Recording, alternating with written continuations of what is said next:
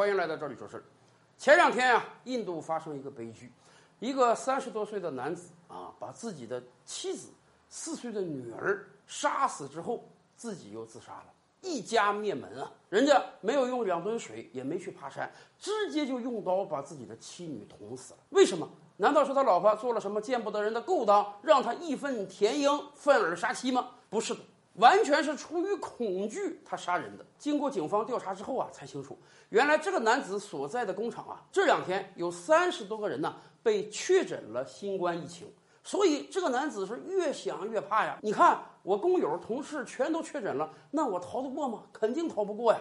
既然我逃不过这个疫情了，那肯定我也把家人传染了。这个病听说一得了之后是非常严重的，所以。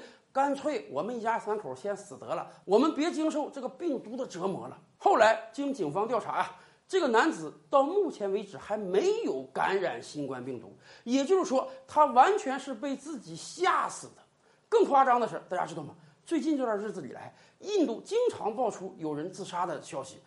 大部分的人自杀原因就是因为怀疑自己已经被新冠病毒感染，所以不需要等病毒来结束自己的生命啊，我自己先把自己给弄死得了。印度人民这么脆弱吗？啊，一听说自己可能得了这个病，连命都不要了，自己先自杀。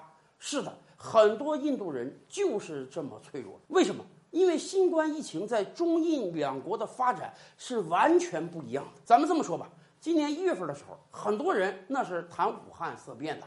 咱们一听说这个新冠疫情起来了，我们也并不清楚这个疫情它有多么严重，致死率高不高，传染率高不高，所以很多人真是非常害怕的。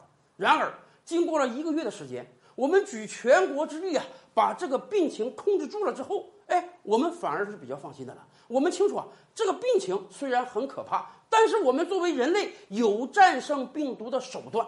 一方面，我们能斩断病毒的传播链，不管你病毒在哪个地方起来，我们都能在短时间内控制住。另一方面，我们有强大的医疗体系，我们经常爆出来七八十岁老人，甚至上百岁老人经过医护的精心照料，哎，痊愈出院的消息。所以，我们中国人民对于新冠啊，早就从恐惧变成了无惧了。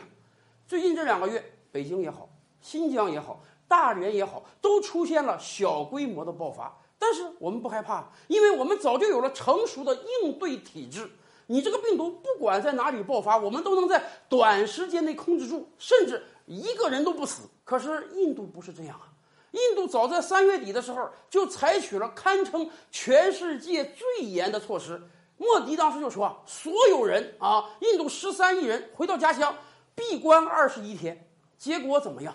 有了这么强烈的措施。病情还是没有控制住。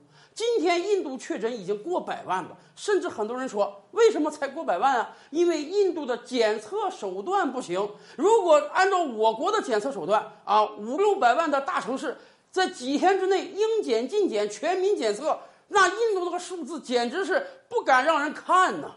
所以，印度老百姓人家也明白啊，印度老百姓今天对于新冠疫情是非常恐惧的。因为他们不知道如何战胜这场疫情，他们不知道什么时候才能让确诊的人数降下来，他们也不知道未来新冠疫情在印度将导致多少人死亡。